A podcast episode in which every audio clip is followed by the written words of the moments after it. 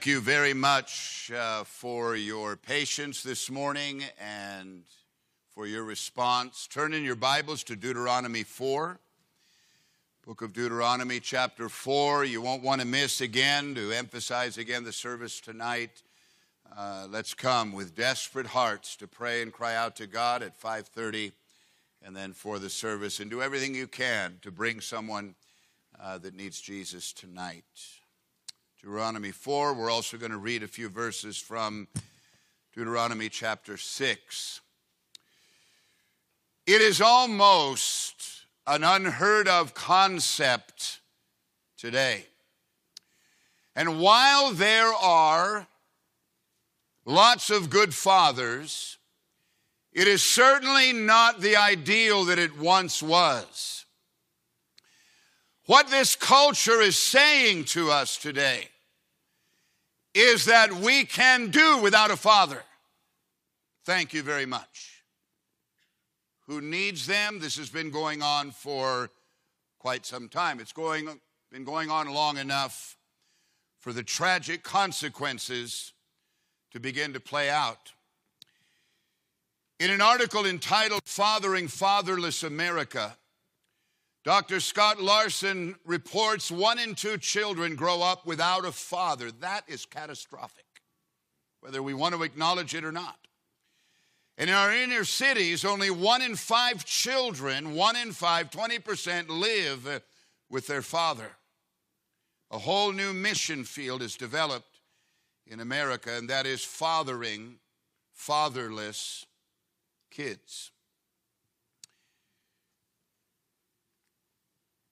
Can we get along without fathers?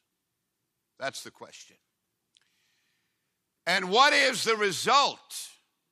What are the consequences, even that are playing out here today in people's lives in the absence of this?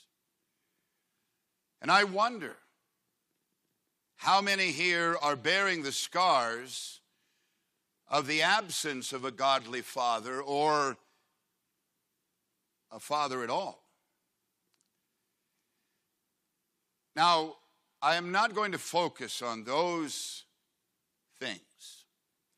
I want to today talk about this in the context of the incredible asset that a godly father is. And this, of course, will be a challenge for men that are here to get a hold of God at this altar. We also know that in the absence, and every time I preach sermons like this, there are people, it happens on Mother's Day, it happens uh, on Father's Day, uh, it happens whenever I may preach on marriage, that there are people that have been deeply wounded and hurt in the atmosphere of those elements, and I'm cognizant of that. I'm very aware that there are people here that come from broken homes, come from chaos, have been hurt, wounded, betrayed, abused, and violated.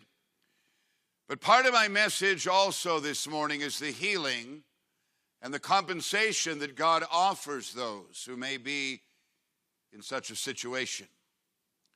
There's 43 mentions in the Bible of the word or the term the fatherless. That's interesting, isn't it? In Psalm 68, the Bible says that God is a father to the fatherless. This is such a profound issue that God sees fit to compensate. God has a special compassion. Where there's an absence of a father or even a husband, because it's the fatherless and the widow and there's an understanding scripturally uh, that if that's the case, uh, there are particular disadvantages. But God sees that and compensates for that.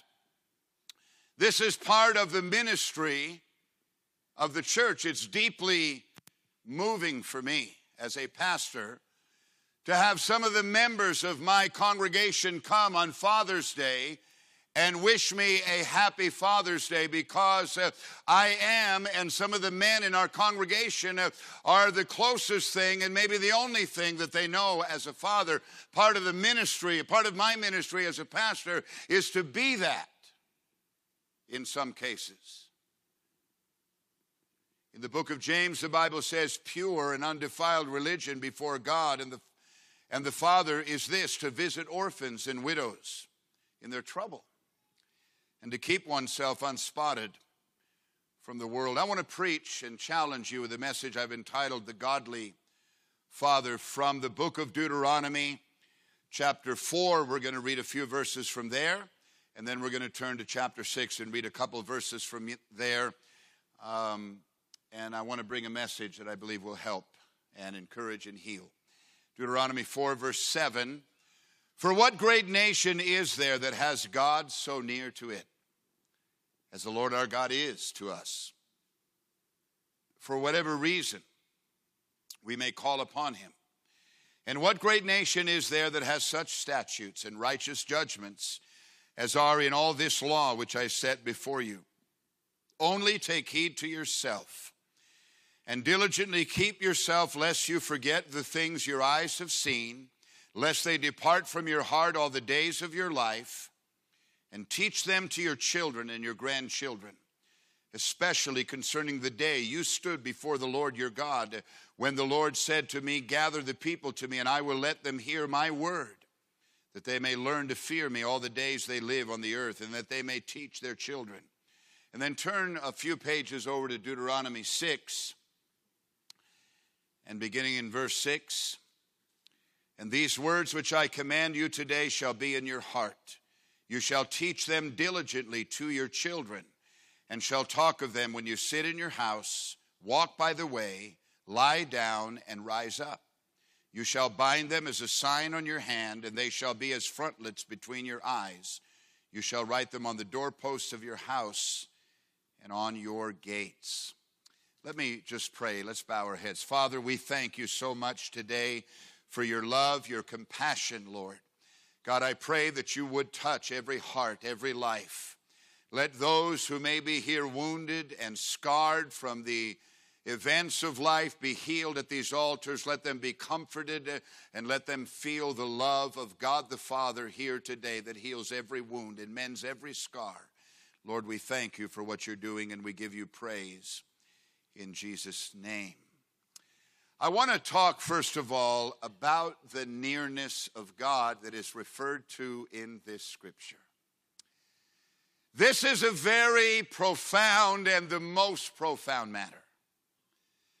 Because most people's view of God is contrary to this. We don't view him as being near, he's distant, he's far away, he's unapproachable.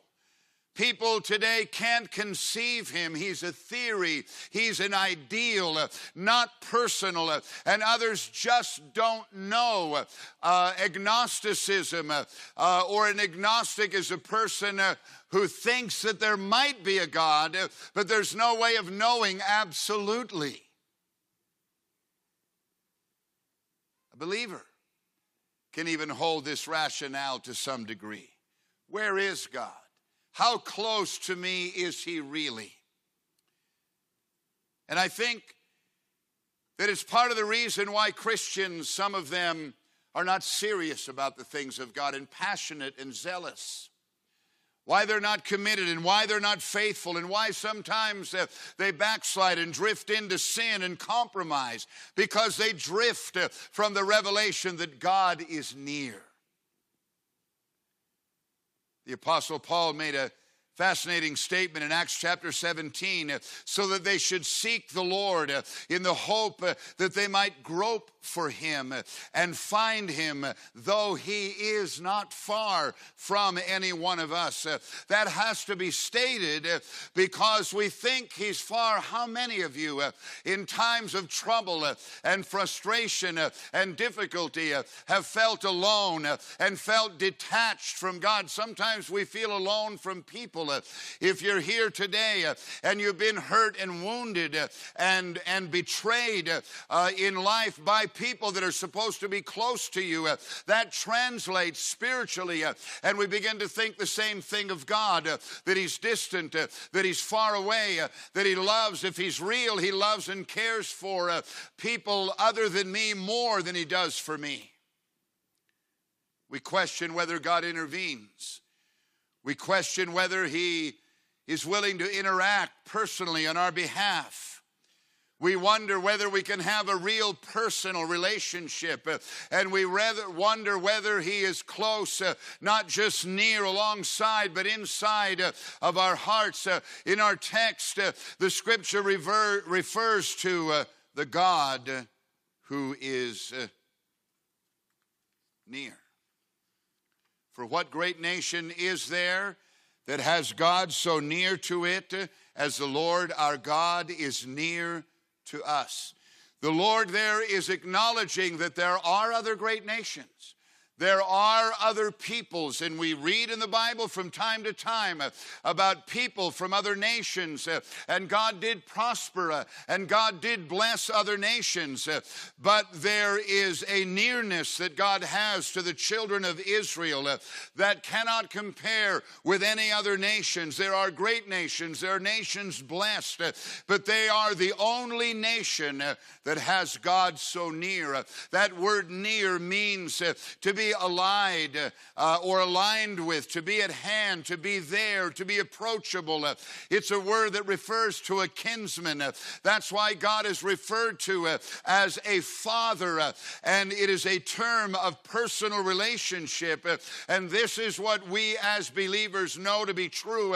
and this is a revelation that every single father here is challenged to embrace and be so very familiar with because your fatherhood and the success of it uh, depends uh, on you having this revelation. Ephesians 2 says, For he himself is our peace who has made both one and has broken uh, down the middle wall uh, of separation. Uh, this is what the unbeliever, the backslider, the compromising Christian uh, uh, thinks uh, is that somehow we're separated from God, somehow He's distant, somehow He's not watching, and His oversight is not aligned with our activities in life. there's a wall, there's a barrier that separates, and we know that that is the condition when we are in sin and when we are backslidden. God can only be an idea, not a reality, because of this middle wall of partition, this wall of separation that is constructed constructed by virtue of our sin and our rebellion. And then, of course, we have the great verse in Revelation that says, Behold, I, Jesus, stand at the door of your heart and knock. And if anyone hears my voice uh, and opens the door, uh, I will come into him uh, and dine with him uh, and he with me. Uh, in that verse, uh, he is near, but not near enough. He is outside the door knocking. You hear the knock, and you can also hear his voice through the door. He's close, he's near. As Paul said, he's not far from any, any one of you, and you could be in that place right now. God is near, but not near enough. He's close, uh, but not close enough. Uh, there's a door between the two. He's knocking. Uh, he wants to get in. Uh, what opens the door is your repentance, uh, is you crying out uh, and say, Oh God, be merciful to me. I'm swinging the door wide open and I'm, I'm, I'm, inviting you to come in. he's near right now, but not near enough. and in the scripture, it says again that God is so near. No other people, uh, no other nation has God uh, who is so near, uh, so close. Uh, and some here, he may be close, but not close enough, near, but not near enough. I love the psalm, verse 6 in Psalm 32 For this cause, everyone who is godly shall pray. Shall pray to you, O Lord, in a time when you may be found. You are my hiding place. You shall preserve me from trouble. You shall surround me with songs uh, of deliverance. That's a God who's near, a God who is there, and a God who is your Father. The second feature to this text is that He's not only a God who is near, but He is a God who speaks. He talks. To the point where you can hear his voice. Uh, verse 8 And what great nation is there that has such statutes uh, and righteous judgments uh, as are in all this law, which I, the Lord, set before you this day? He is a God who is near. He's a God who intervenes. He's a God who interacts. He's the Father that holds. He's the Father that is committed. He's the Father that is close, but He's also the Father that speaks and talks and ministers and communicates. And we have a lot of fathers today who may be near, but they don't talk very much.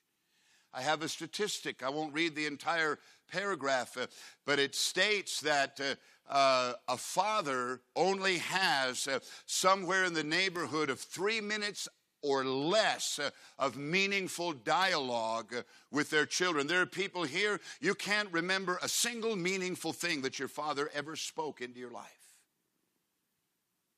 And in our text here, he is a father who talks. He talks daily. He talks regularly. He takes time to speak.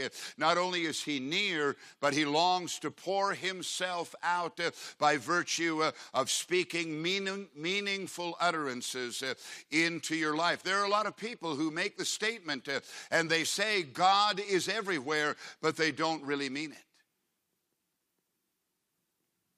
God being everywhere is a great revelation but it doesn't carry the weight of what this carries. He's near, and He's near enough for you to hear His voice. And the word in the book of uh, Hebrews, in the Amplified translation, the Bible says, For the word that God speaks is alive and full of power, making it active, operative, energizing, and effective.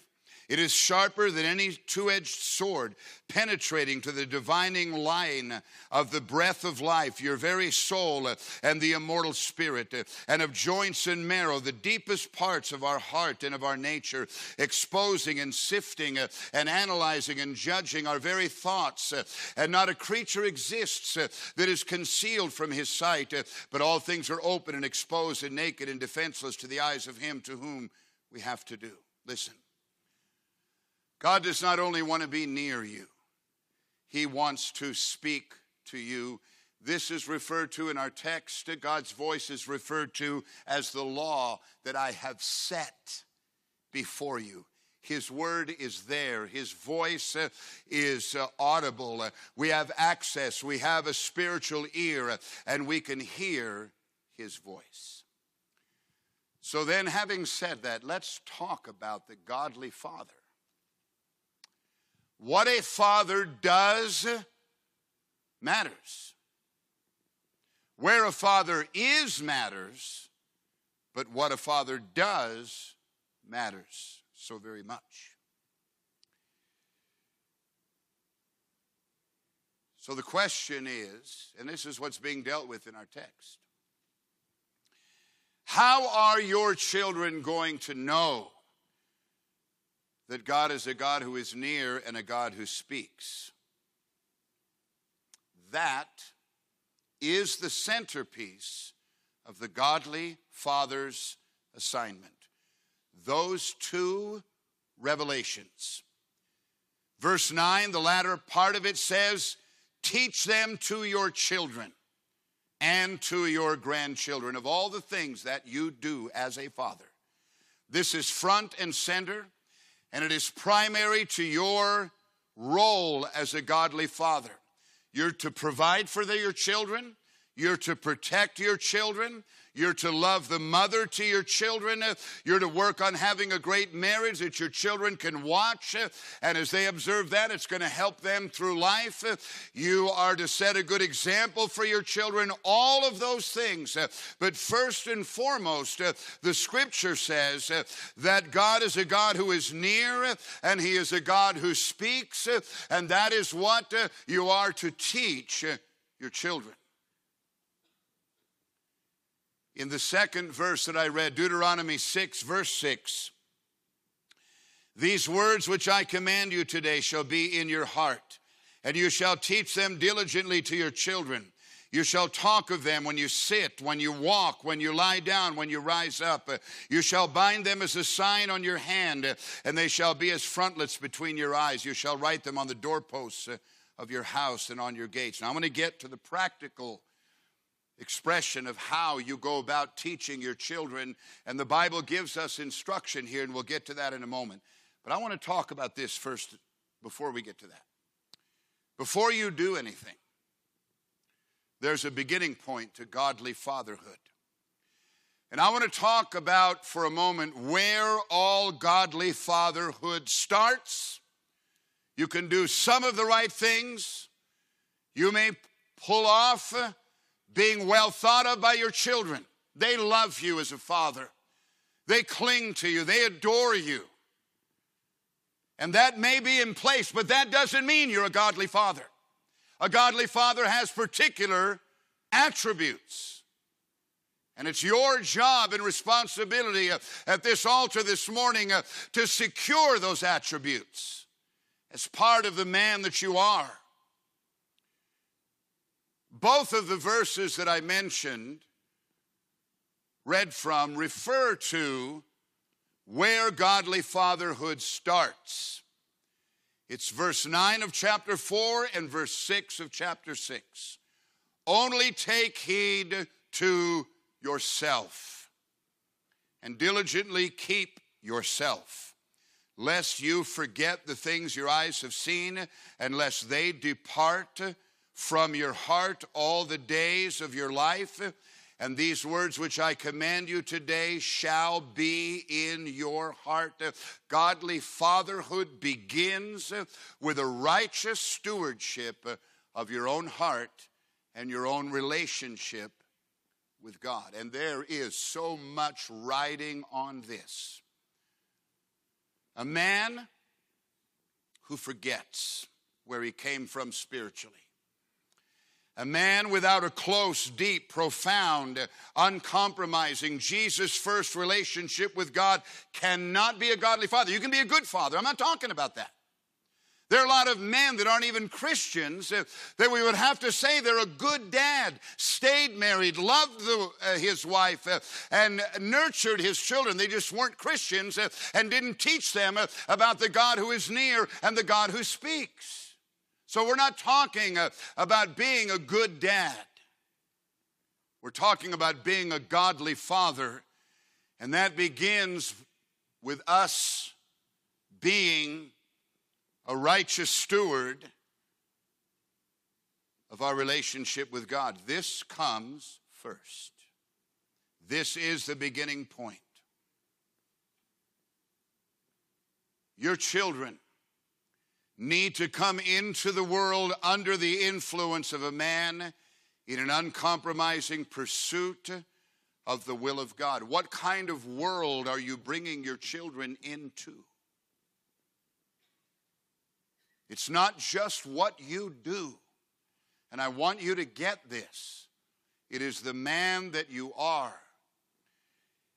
And this scripture is a warning because it underscores what can happen, what does happen, and what may have happened in the hearts of some men that are sitting here today. And it seems obvious, doesn't it? But it comes with a warning about a very real possibility, and this is especially relevant when it comes to the father, because when a father doesn't take heed and doesn't diligently keep and forgets and departs, this has profound consequences because of the power of impartation that flows from the spirit of a father. That's why you have to guard because what is inside of your heart, uh, the attitudes, the spiritual dimension, uh, is what is going to flow from one dimension to the other. And I hear parents so often speak so flippantly uh, my relationship with God is not what it should be. I don't pray like I pray like I should, or read my Bible. Do you have any idea what you're saying? And the hardship that you may be imposing on your children, and the incredible advantage that you can give them if you would simply get a hold of yourself, return to the altar in brokenness and repentance.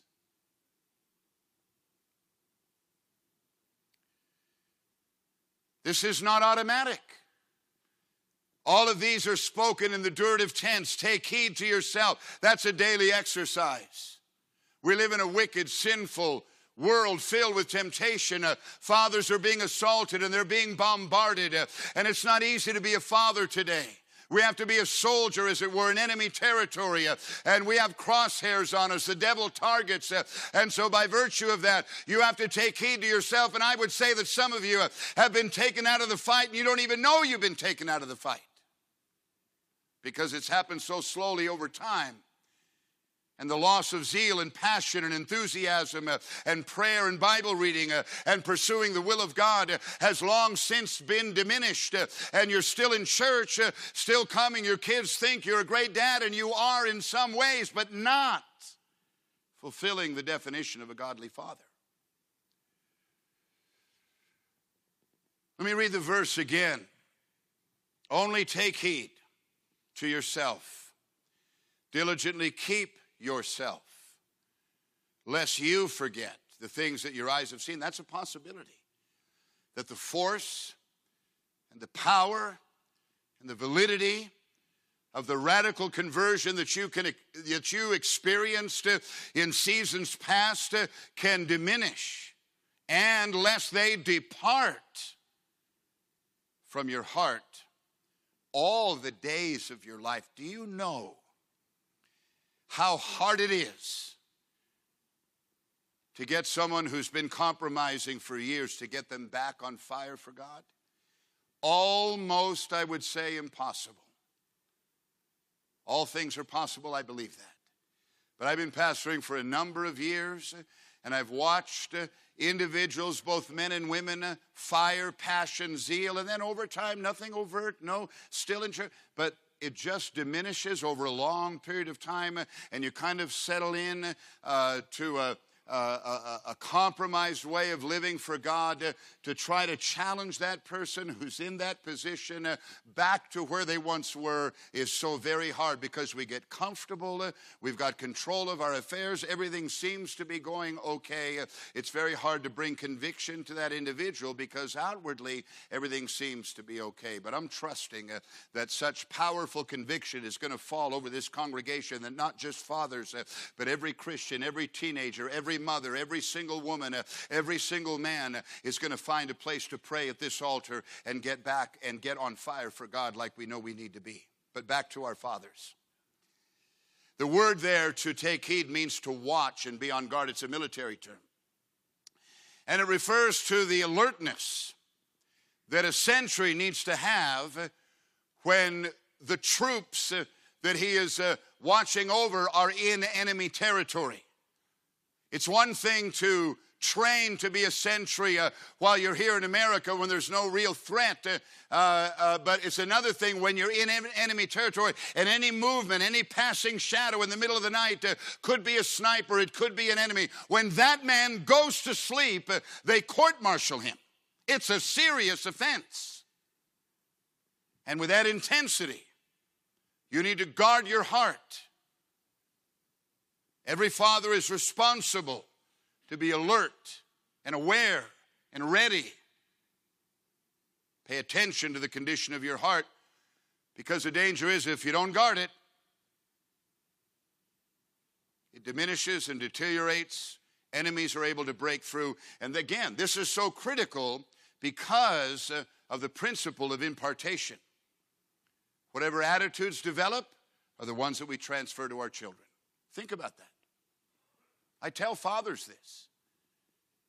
They're in sin, perhaps, criminal activity, drug addiction, alcoholism. And I'll challenge them with love and say, listen, do you realize what you're risking for your children? And I tell them uh, quote the scripture for them in Exodus chapter 34 that the sins of the father will be passed on to the children, to the third and the fourth generation. Uh, now, that father who may be violent, uh, may be addicted to drugs and alcohol, uh, would say that he loves his children, and I don't have any doubt that he does in the way that he knows how to love, uh, but he doesn't love enough uh, to get a hold of God in his life and to cut the madness and quit the sin so that that isn't imparted into his children. And we know that uh, uh, fathers who are drunkards and alcoholics and violent uh, and suicidal, uh, their children uh, will have the same propensities. That's not a Christian uh, observation only. Sociologists say that. Crime runs in families, suicides run in families, divorce runs in family, violence runs in families because the sins of the father are passed on to the children to the third and the fourth generation, and so goes the cycle from one generation to the next. You may have said, I don't want to be like my father. I don't want to do what he did to me. Well, what are you doing to your children? Are you giving them an advantage by virtue of how you're going about living your life? And the scripture gives us the, I think it's a kind of a frightening possibility the things of God can depart from your heart. That word means to cause, to turn aside, to remove, to take away, to put away, to depose, to come to an end. If you are not uh, taking care of the deposits that God's made in your life, they will leach out and depart. And you're going to open the door and find the house empty. If you don't keep Take heed, diligently keep. Uh, the things of God can depart. Don't let God find you as a father with the precious deposits that have been made in your life in years past having departed from your heart. Let me talk about the Father's challenge. Here it is. The Father's godly father's responsibility is to make the God who is near to you near to them. To make the Father who speaks to you speak to them. This is what I meant by the capacity to impart. And there's something very profound that God has instituted uh, in the relationship uh, of a father with his children, like father, like son. We know that old uh, saying and that old sentiment, but it's not just a nice sentiment. It's a very profound and a very powerful truth. God intended the father to be the transferer of spiritual things. And this has a practical application, of course. When a father goes about his life with passion, with zeal, with love, and is successful at what he does in marriage and in his business, his job, there's a high likelihood that the sons and the daughters who come up underneath that are going to want to emulate that. That's why you see so many sons. It doesn't always play out that way, it doesn't have to. But a lot of sons do what their fathers did because when they see their father doing with passion what he does, there's something that attracts them. You have generations of families, for example, that are, that are baseball players, race car drivers. Uh, uh, the uh, Petty family, uh, I think, has four generations grandfather, son, grandson, and great grandson that are all race car drivers because the sons observed the fathers uh, doing what they did with passion and with zeal. This also, as I've already indicated, has a negative application that when there's sin and when there's uncleanness and unrighteousness, the sons very often, even though they don't want to, you know, I became, and I share this when I preach sermons uh, where I share my testimony. I grew up in a home where my mother taught us to hate my dad would sit us down and tell us what a rat, drunkard, and despicable person he was. And so I grew up uh, hating my father, but I became him. An alcoholic at an early age, addicted to drugs, uh, and violent and emotionally uh, uh, just a basket case of anger and rage and frustration. The spirit of suicide gripped my life at an early age. You can't stop. You know, the word, uh, we have a word in our language that kind of characterizes it, and it's the word resemblance. Resemblance. If you are going to have a child, I can take the role of a prophet, but not really, and tell you what your child is going to look like. Whether you like it or not, they're going to resemble you. If you don't like your face, then don't have children, because they're going to have it. And most mothers, when the baby comes out, they look to see if the ears are sticking out or the nose is crooked like theirs or some other attribute of themselves they don't like because it's in our physical DNA. We're going to resemble them in some way. And it's uncanny how identical uh, this plays out uh, uh, and how close the resemblance can be. But this also has a spiritual application that the spirit and the emotion, those things are also imparted, and there's going to be a resemblance there. So let me close by parsing this text a little bit. Because not only are these just sentiments that are communicated here, but God uh, tells us how we are to teach our children. A father is to teach his sons and daughters about the God who is near and the God who speaks. Deuteronomy, in the one text that we read, you shall teach them diligently to your children, and you shall talk. You shall talk. How much do you talk to your children about the things of God.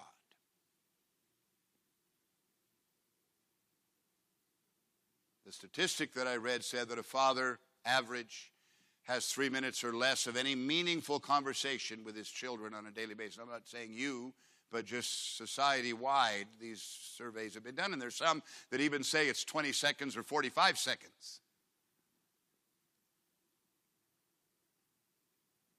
You shall teach them. You can't teach without talking.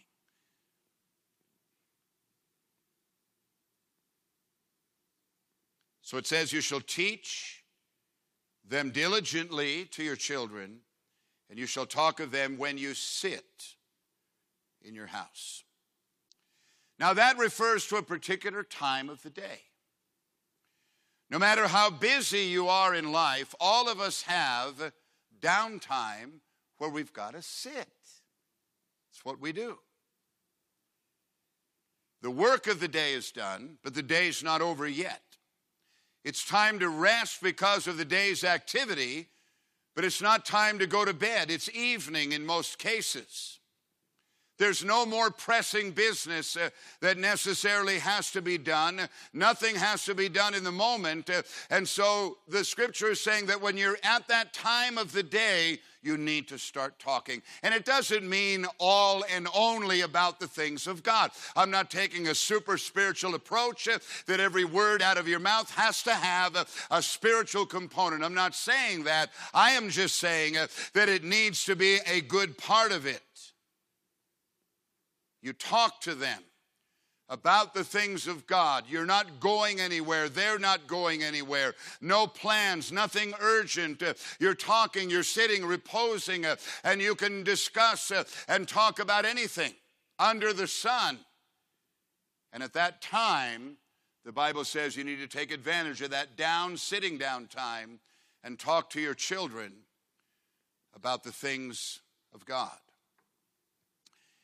and it refers to meaningful conversation, conversations that are spiritual. You know what the enemy of this is? The enemy of this is devices. I was sitting in church, and this really bothers me, and I'm, you know, I'll make a I'll start by making a suggestion. Pastor Mitchell was preaching Friday night. He's a great man of God. He's 85 years old. He's not going to be around forever. and we have this great opportunity to hear him preach. The woman sitting in front of us had about a seven or eight year old boy.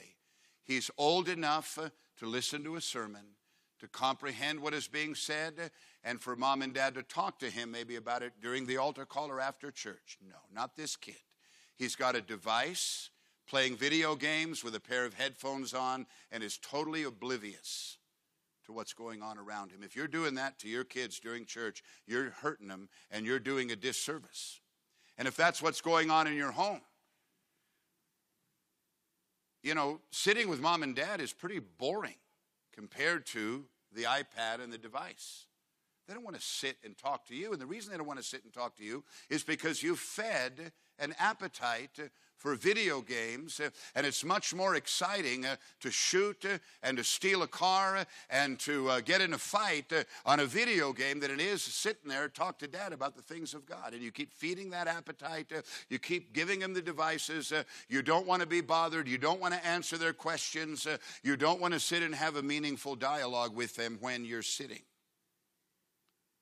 Fathers need to have meaningful conversations with their children.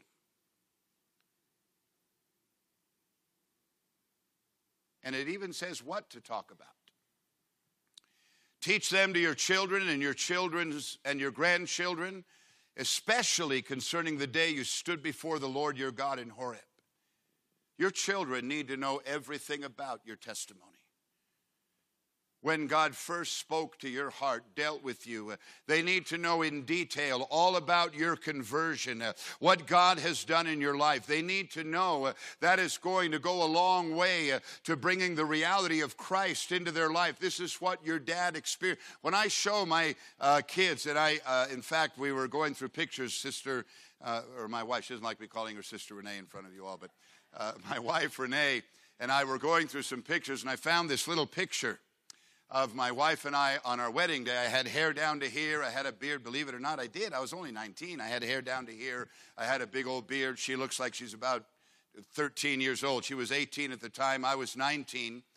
And uh, we're there on our wedding day. And I took that picture and I put it in my little driver's license window.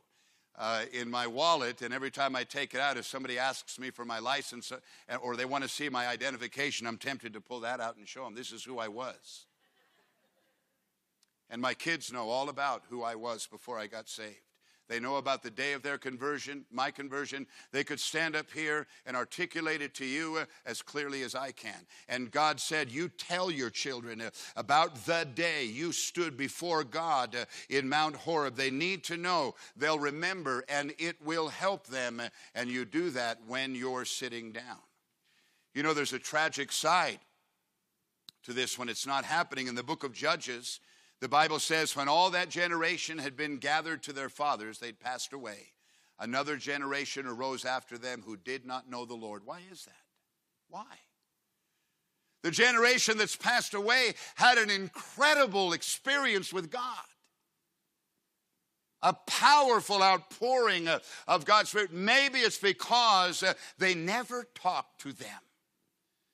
They never got them on their lap, sat down with them at the sitting down time of the day, and shared with them the great glory uh, that God had performed on their behalf. Uh, and this generation grew up oblivious, unknowing of the things of God. And maybe they never talked to Him when they were sitting down. The Bible also says in the text that we read, You shall teach them when you sit and when you walk.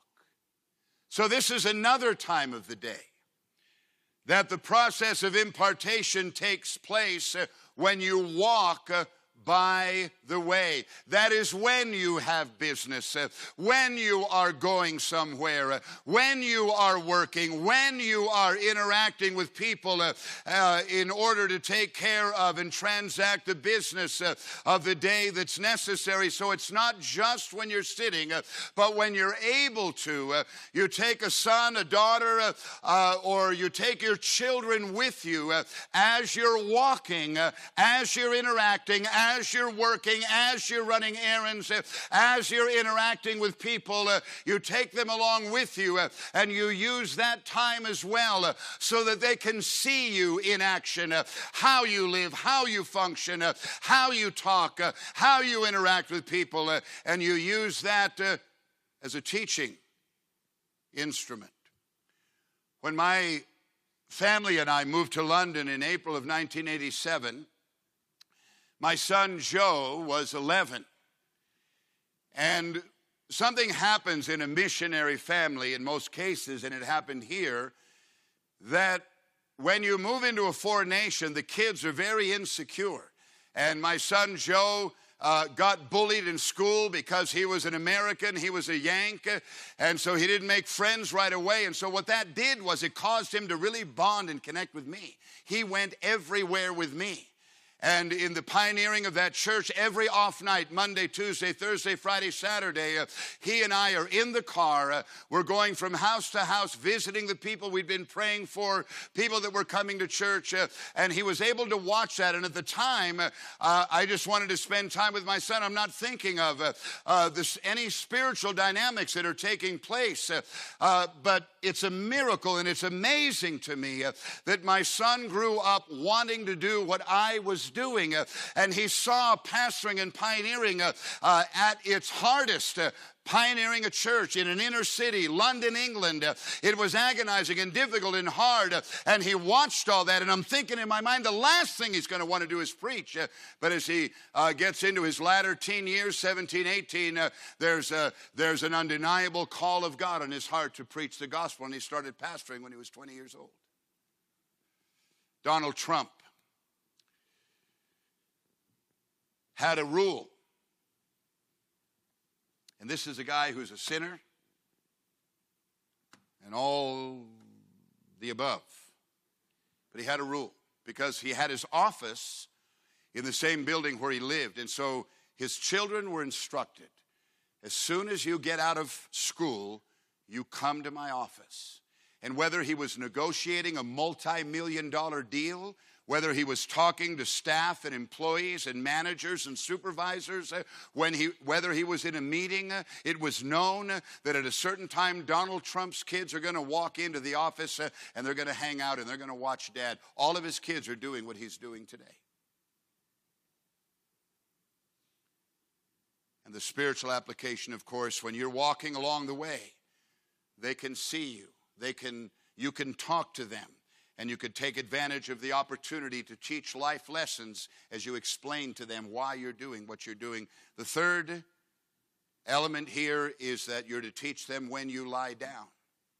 Now, that's an interesting time of the day as well. When you lie down, that is when the day is over. That is why, when the final activities, there's nothing left to do. When you lie down, there's a particular mood that takes over a household when the day is actually finished. This is usually the time when we read to our children. It may be a time when you pray with your children, when you have a final opportunity to make a deposit or to talk to them. Maybe they had trouble that day. Maybe they're, maybe they're crying. Maybe they're upset about what they're going to be facing the next day. You take advantage of that special time when you're all lying down and the day is done to speak something uh, that can have an impact in their lives. And the Bible also says, when you rise up. This is the beginning of the day when plans are formulated, when the vision for that day is established. What do you want to accomplish? Your children, it's the beginning of their day. That's when you can take an interest. Uh, what are you doing today with the idea maybe I can help them. Uh, maybe I can maybe I can make a deposit that will give them some confidence uh, about the test that's coming, about the challenges that they're going to face. At the beginning of the day when nothing yet has been done, when things are going to be done, we haven't gone to school, haven't gone to work yet. maybe there's some things where they need encouragement. They need to be given given hope and confidence uh, and some guidance and direction. Uh, a godly father, you see, is cognizant of all these varying opportunities to teach your children about the God who is near and the God who speaks. The most important feature And what all of this requires is a father who is transparent, a father who is physically present, because you can do none of this without physical presence, and a father who is willing to live a life sufficient to be called a godly father. I don't want to be called a good father. That's not good enough. Because if I don't teach my children, if they don't grow up with conviction, a God who's near brings conviction, right? Makes us aware of our sin and our compromise, keeps us uh, from doing wrong. And a God who speaks uh, sensitizes the hearts of our children uh, to listen to a sermon, to read their Bible, uh, and to listen to the voice of God dealing with their hearts. And those two features are going to make such a powerful contribution, and only a godly father can make that real. I want every head bowed and every eye closed. Thank you so much for your patience this morning with the little bit of a different offering and the little extra time I took with that, plus the sermon that you've heard and sat through this morning. And as our heads are bowed, our eyes are closed, nobody's moving around for a moment. I know that a sermon like this brings to the surface very deep and very real and very serious issues. And I want to say, first of all, you may never have known a father. You may have been hurt and wounded in life. Probably nobody can hurt you more than a father. And look at the world we live in. Only 20% of children in inner cities live with their father. Half of all children will spend at least some time without their father in the home for extended periods of time or forever. Not a good development. There's no way to compensate for the father who's absent. No amount of money, no amount of anything will compensate for that. And this altar may be for the purpose of needing healing. You're carrying around woundings and scars, anger, aggressiveness. You need healing. You need to let Jesus touch your heart with his love. It makes all the difference in the world. Ezekiel says he'll take out the hard heart of stone and give you a heart of flesh. Just like the potter took the clay and put it on the potter's wheel and fashioned it into a vessel that he wanted, so God will take your life, your heart. No matter what it has become thus far, God can begin it again. Start fresh and start new and make you into the woman into the man, into the person that He created you to be with love, with forgiveness, with a relationship with God. He can forgive your sin, wash you clean, make you whole, heal you from the deep scars and wounds that may, sin may have produced in your life. And as our heads are bowed, our eyes are closed, nobody's moving around for a moment. If that describes you, and maybe you know in your heart you really need Jesus. You keep going the direction that you're going, you're going to blow your life up. That's what you're headed. You're following the cultural norms of today, which are destructive. Divorce, relational chaos. It may be normal as far as culture is concerned, but it's catastrophically destructive. Look at the consequences.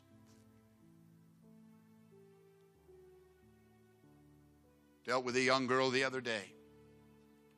And it's a new phenomenon, or it's new to me. I know it's been going on for a while, but it seems like I've been dealing with more and more of it, who's cutting herself.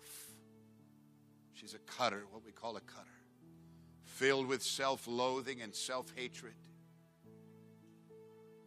She tries to compensate for the pain inside by creating pain on the outside, hoping that that will be the focus the pain on the outside because the pain on the inside is too much for her.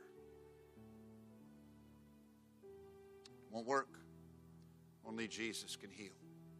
Only His love poured into your heart can make you whole and healthy. And you're here this morning, you're not saved, you're not right with God, you don't know Jesus Christ as your Lord and Savior, but you want to know Him. You want the forgiveness and the love that I'm talking about. I'm talking about changing your life. Whosoever is in Christ is a new creation. Old things are passed away, all things become new. 2 Corinthians 5:17 says that. Jesus said, You must be born again. You can be today. If you can acknowledge your sin, repent of it, and receive Him as your Savior. And if you'd like to do that, I can help you, I can pray for you, and I want to believe God to work a miracle in your life. And all I'm asking you to do is allowing me to pray for you right where you're seated. Nobody's looking, every head bowed. I want you to do one thing, simple thing. And that is just slip your hand up saying, Pastor, pray for me. I know I need Jesus. I don't want to leave here the way I came.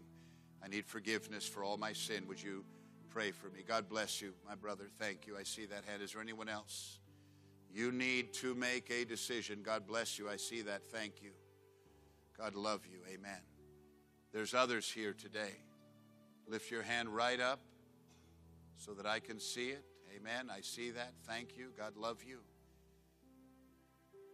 This is a day of a miracle, a day of change and transformation, a day that you can know what it is to have your sins forgiven and your life changed. Please don't choose to continue to live with the hatred and the bitterness and the anger and the resentment and the jealousy and the envy and the fear and the guilt. You don't have to live that way. You can be clean from the inside out. You can have real joy, real peace. And if you know someone who's recently been saved, can you not see the change in them? My mother and father, my dad was a lifelong hard liquor alcoholic. My mother was mentally ill, neurotic. When they came and visited my wife and I, saw what Jesus had done, my mother fell on her knees in front of me when I was sitting on the couch, grabbed my hand, and with tears in her eyes said, Paul, whatever it is that you have, I want it for myself. I can see something so different in your life. I'd been on drugs, I'd been a rebel. I'd caused them so much torment, and they came and visited us in Tucson from Los Angeles and saw Jesus all over our lives, saw the change in our hearts. Can you not see that? Something is real. Jesus makes himself real in people so that you can see it. Let your light shine so that others may see the good work of God. Could you raise your hand and say, Yes, that is what I need? Pray for me today in Jesus' name. God bless you. I see that. Anyone else? Maybe you're backslidden. You're away from God. You're not living the way you know you should be living. And you need to rededicate your life to Jesus. I spoke a little bit about that this morning without exploring that any further right now. You know you're backslidden and away from God, and you need to lift your hand right now. God bless you. I see that. Anyone else? Lift your hand right up. All right, if you raised your hand, I want you to get up out of your seat right now and come and meet me here in the front. Come on, brother, right here in the front. God love you. Over here on my left, over here on my right. Amen. Thank you. What's your name? Tony. Tony, you need Jesus. Have you ever prayed before? Received Jesus before, but you need to rededicate your life. Amen. God's going to help you. This is Alex. He's going to pray with you. God bless you, my brother. Amen. God's going to help you. This is John. He's going to pray with you, okay? Amen. Anyone else, you lifted your hand. I want you to come. Let's never take for granted the power of an altar where people can come and receive Jesus. This is a great opportunity for you to come right now. Don't miss it. What in your life could possibly be keeping you from getting saved, coming to Jesus, turning away from your sin and the direction that it's taking your life?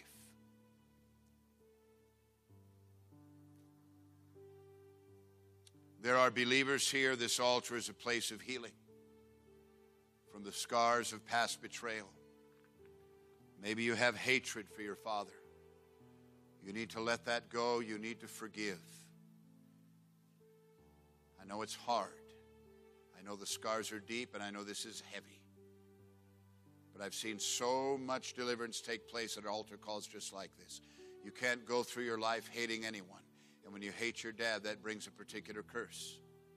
Even though he may have been unkind or even worse, you've got to let that go and stop living your life in reference to your hatred for him. You can love him, you can pray for him, and maybe he'll get saved. I don't know the future, I don't know outcomes. I just know that you need healing yourself. And this altar is for you. And of course, there are fathers here. You need to make a beeline to this altar. It's not good enough to be a good dad, to have morals. We need men that will be godly fathers. And that's going to require a price paid. That's going to require sacrifice. That's going to require you getting a hold of God at this altar and really repenting maybe returning to your first love. Let's all stand. Altars are open. No singing just yet. Just play the piano. And I want you to.